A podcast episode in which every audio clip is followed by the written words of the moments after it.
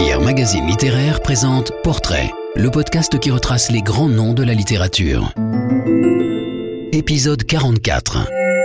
Mark Twain, père de la littérature américaine.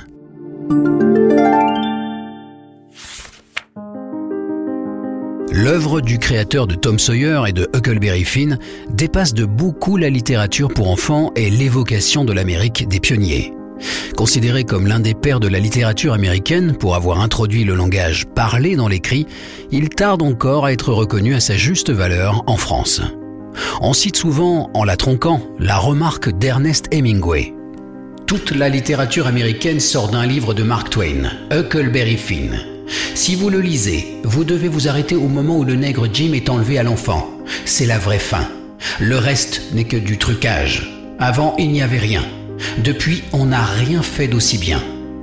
Cette opinion est largement partagée dans le monde anglophone. Auteur essentiel, Twain demeure méconnu en France.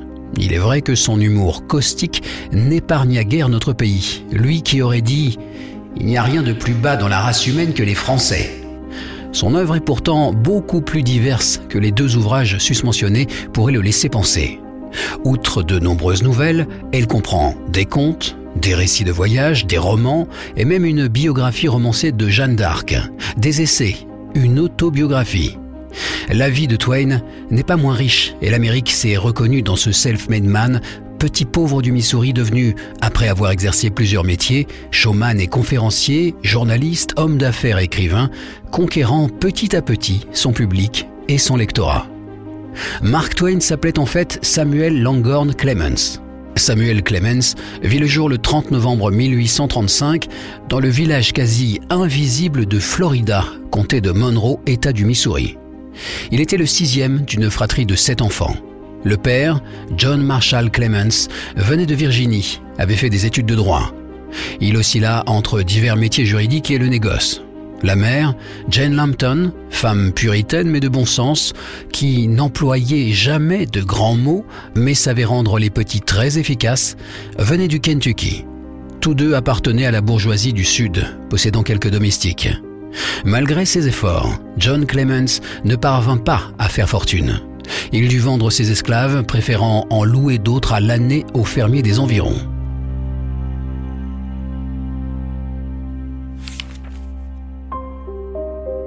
Samuel Clemens grandit dans une Amérique empreinte de la mentalité des pionniers qu'un tropisme vers l'ouest animait, en quête de terre à conquérir et de fortune à faire, et fort de la promesse de liberté que contenait cet au-delà de la frontière, à la fois métaphore du paradis perdu et pays sauvage des hors-la-loi et des Indiens agressifs.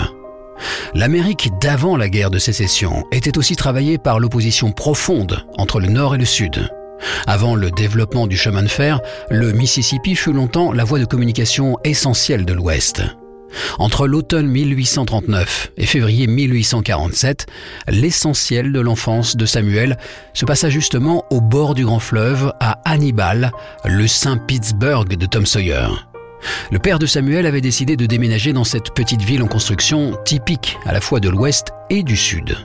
Le côté égalitaire de la société des pionniers et l'ouverture liée à la situation de ce gros bourg sur la voie de passage entre l'Est et l'Ouest et via le Mississippi entre le Nord et le Sud y faisaient contrepoids à l'esprit de classe propre au communautarisme et à la barrière raciale.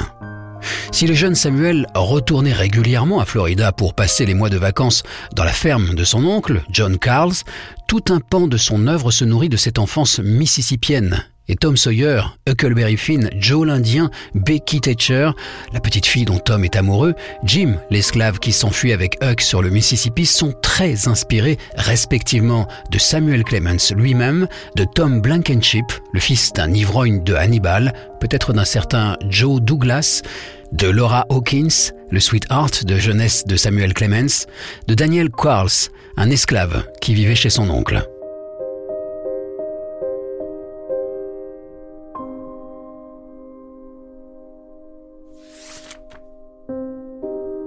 Les anecdotes rapportées dans Tom Sawyer et Huckleberry Finn sont à peine romancées, ce qui fait conclure à un critique Il n'y a aucune imagination, presque tout chez lui est autobiographique, il n'invente jamais, c'est un reporter, il a besoin d'un support réel pour écrire. Twain le reconnut lui-même. Je n'ai jamais eu la moindre idée originale de toute ma vie et je n'ai jamais rencontré quiconque qui en ait eu. Rien ne nous appartient hormis notre langage, nos tournures. Mark Twain restituait dans ses œuvres un monde qui, du vivant même du Créateur, avait déjà disparu. La mort de son père alors qu'il avait 12 ans fut le premier grand basculement de la vie de Samuel Clemens. La famille avait été déjà cruellement frappée. Une sœur, Margaret, le 17 août 1839, puis un frère, Benjamin, le 12 mai 1842, étaient morts respectivement à l'âge de 9 et 10 ans. Des six frères et sœurs de Samuel, seul Orion, l'aîné, Pamela et Henry atteignirent l'âge adulte. John Clemens mourut le 24 mars 1847. Seul Orion pouvait subvenir à ses besoins. Les rêves de fortune étaient un bien maigre héritage.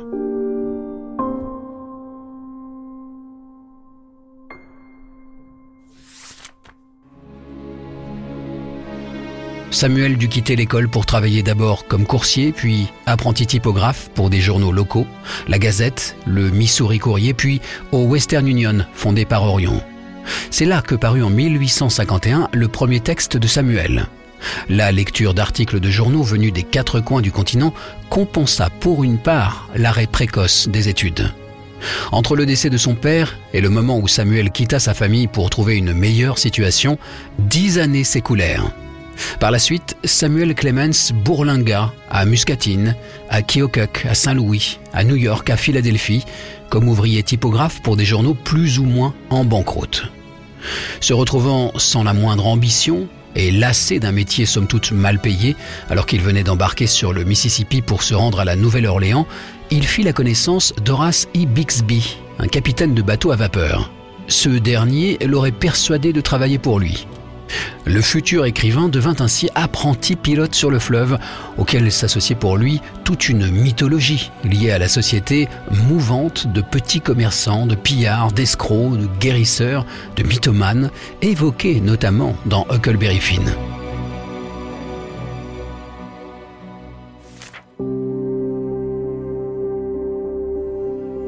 Samuel Clemens fut-il un bon pilote?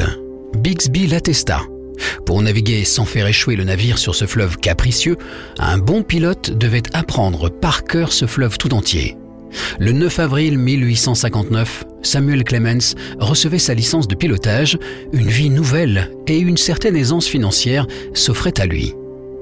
Il était encore très affecté par la mort accidentelle de son jeune frère Henry, Sid, dans Tom Sawyer, lors de l'explosion du Pennsylvania. C'était en juin 1858 du côté de Memphis.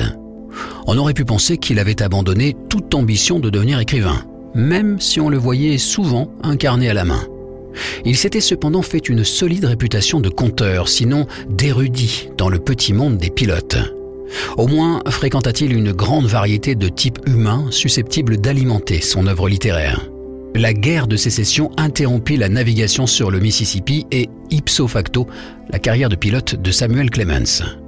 Ne voulant pas devenir pilote de canonnière, et après avoir été enrôlé 15 jours dans une brigade sudiste improvisée, les Marion Rangers, il décida par manque de conviction pour l'un ou l'autre camp de fuir la guerre. Il évoqua peu cette période, hormis dans deux textes autobiographiques, Mon histoire militaire en 1877 et L'histoire privée d'une campagne qui échoua. Cette guerre était une blessure pour le pays et pour Samuel Clemens.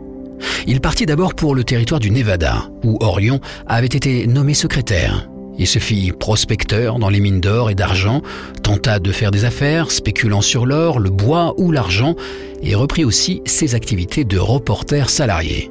Par la suite, il romança le récit de ces années-là dans Wranging It. Sa réputation croissant bien au-delà du Nevada, son activité de journaliste fit qu'on le publia tant sur la côte Est qu'à San Francisco. Il séjourna un temps dans cette ville qui le débarrassa en partie de ses préjugés favorables à l'esclavage. Son succès auprès des lecteurs était aussi dû à ses talents d'humoriste et de conteur qui avaient contribué à renforcer ses performances de showman et de conférencier. En mai, un recueil de nouvelles confirmait ses talents de chroniqueur, de nouvelliste et d'humoriste. Son sens de la fantaisie et, quoiqu'il s'en défendit, de l'affabulation et de l'invention, en faisait sous le nom de Mark Twain un des meilleurs représentants du tall tally art de l'Ouest. Il y ajoutait une ironie, une verve satirique décapante qui le distinguait de ses pairs. En promenant à Paris, à Rome, Marseille, Odessa, puis en Terre Sainte, le regard faussement naïf de l'Américain moyen, il faisait état de son sens du pittoresque sans jamais s'en laisser compter pour ceux qui exigent que l'on admire de prétendus chefs-d'œuvre, voyager, porter un coup fatal aux préjugés, à la bigoterie et à l'étroitesse d'esprit. Innocence Abroad fut le livre qui se vendit le mieux de son vivant. L'originalité de Twain se manifestait surtout dans son style. Pour la première fois, il intégrait dans des fictions, autrement que pour les ridiculiser, le parler dialectal des vrais gens. De la révolution littéraire de Huckleberry Finn. Ainsi, dans une histoire vraie, en 1875, il faisait monologuer dans sa langue une esclave noire du Missouri. Samuel aspirait à la stabilité et le journaliste à être reconnu comme écrivain. Pour cela, il lui fallait conquérir l'Est et, pour être admis dans la bonne société, réformer ses manières, lisser son argot. Durant son périple en Terre Sainte, Twain s'était lié avec un jeune homme riche d'Elmira, Charles Langdon. Ce dernier lui présenta sa jeune sœur, Olivia, Livy, âgée de 22 ans, pâle et un peu chétive, maladive. La cour de Twain fut très longue, et après avoir essuyé un refus des parents de la jeune femme, il l'épousa le 2 février 1870. Livy joua un rôle important dans l'évolution de Twain.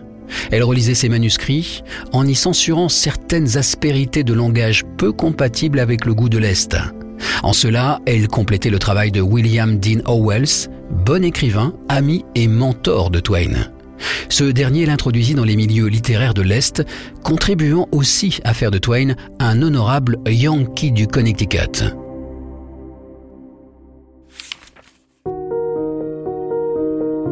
La joie liée à la naissance de sa fille Suzanne, Suzy, le 19 mars 1872, fut ternie par la mort due à la diphtérie le 2 juin 1872 de son fils, Langdon, né prématurément 19 mois auparavant. Mark Twain culpabilisa, persuadé qu'il était responsable d'avoir exposé l'enfant à prendre froid. Plus tard, il eut deux autres filles, Clara, née le 2 juin 1874, et Jane, le 26 juillet 1880. Malgré ses succès littéraires, Twain n'avait pas encore acquis le statut d'écrivain majeur, ni réussi à faire oublier son image d'homme de l'Ouest joyeux et insouciant. Aussi, les aventures de Tom Sawyer, dont une première version fut achevée en juillet 1875, n'étaient pas dans l'esprit de Mark Twain spécialement destiné aux enfants. Le récit des aventures d'un jeune orphelin qui a grandi au bord du Mississippi et de son compagnon puisait largement dans les souvenirs d'enfance de son auteur. Twain y mêlait des épisodes bon enfant, relevant de la farce, chez la tante Polly, au temple ou à l'école, une intrigue sur des amours enfantines avec Becky, des expéditions aventureuses sur une île au milieu du fleuve où Tom, Huck et Joe Harper jouaient aux pirates, ou encore la quête d'un trésor au fond d'une mystérieuse grotte, et même des épisodes dramatiques, lorsque Tom et Huck, cachés une nuit dans un cimetière, sont les témoins du meurtre du jeune docteur Robinson. Inju Joe, l'Indien métis coupable de l'assassinat, ayant réussi à faire croire à Muff Potter présent sur les lieux mais ivre qu'il était l'auteur du coup mortel, les deux enfants se demandent s'il faut ou non témoigner au procès.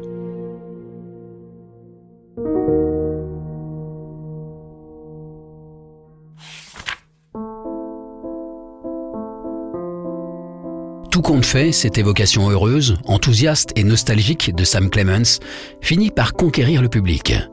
Pour comprendre l'importance de Mark Twain dans l'histoire de la littérature américaine, il faut mesurer son évolution entre la publication de Tom Sawyer et celle de Huckleberry Finn. Ces huit années pendant lesquelles Mark Twain laissa plusieurs fois de côté la rédaction de son chef-d'œuvre furent entrecoupées par l'écriture d'un nouveau récit de voyage, d'un conte et du récit en partie idéalisé de ses aventures de pilote sur le Mississippi, la vie sur le Mississippi. Ce temps de latence permit à Twain de mûrir et de modifier son projet littéraire. Si Huckleberry Finn se présente comme une suite de Tom Sawyer, le style et le ton en diffèrent profondément. Au narrateur neutre, caractéristique de Tom Sawyer, succède le jeu de Huckleberry Finn. Les personnages de Huckleberry Finn parlent tous leur langue, leur sociélecte, comme disent les cuistes. Twain fit faire au roman américain une évolution comparable à celle qui a conduit le roman français des paysans de Balzac à Céline ou à Queneau de Zazie. Pour la première fois, des gamins illettrés, des esclaves, des gens du Sud parlaient leur langue. Twain a ouvert la littérature à la vie réelle, telle que l'exprimaient des classes sociales qui jusqu'alors étaient exclues de la représentation littéraire, en étant parfaitement conscient que si la langue parlée orale est une chose, la langue parlée écrite en est une autre. Publié en 1887, un Yankee à la cour du roi Arthur se présente comme une fable dans laquelle un mécano apporte les avantages de la modernité et des progrès technologiques à l'époque féodale, allégorie de ce qui ne s'appelait pas encore le tiers-monde. Au début des années 1890, Mark Twain était désormais un homme arrivé. Il était l'un des écrivains les plus lus en Amérique. Millionnaire, il vivait comme un nabab, même si certains de ses placements se révélèrent être de fort mauvais investissements. Lorsque ses affaires tournèrent mal en 1895, Mark Twain surmonta ses difficultés financières en faisant des tournées de conférences et des excursions en Europe, dont il se servait pour nourrir d'autres récits de voyage. Les malheurs privés rattrapèrent cependant Mark Twain. Sa fille aînée mourut d'une méningite, puis Livy, en 1904, s'éteignit dans une villa près de Florence, où les Clements s'étaient installés. En 1909, sa fille cadette disparaissait elle aussi.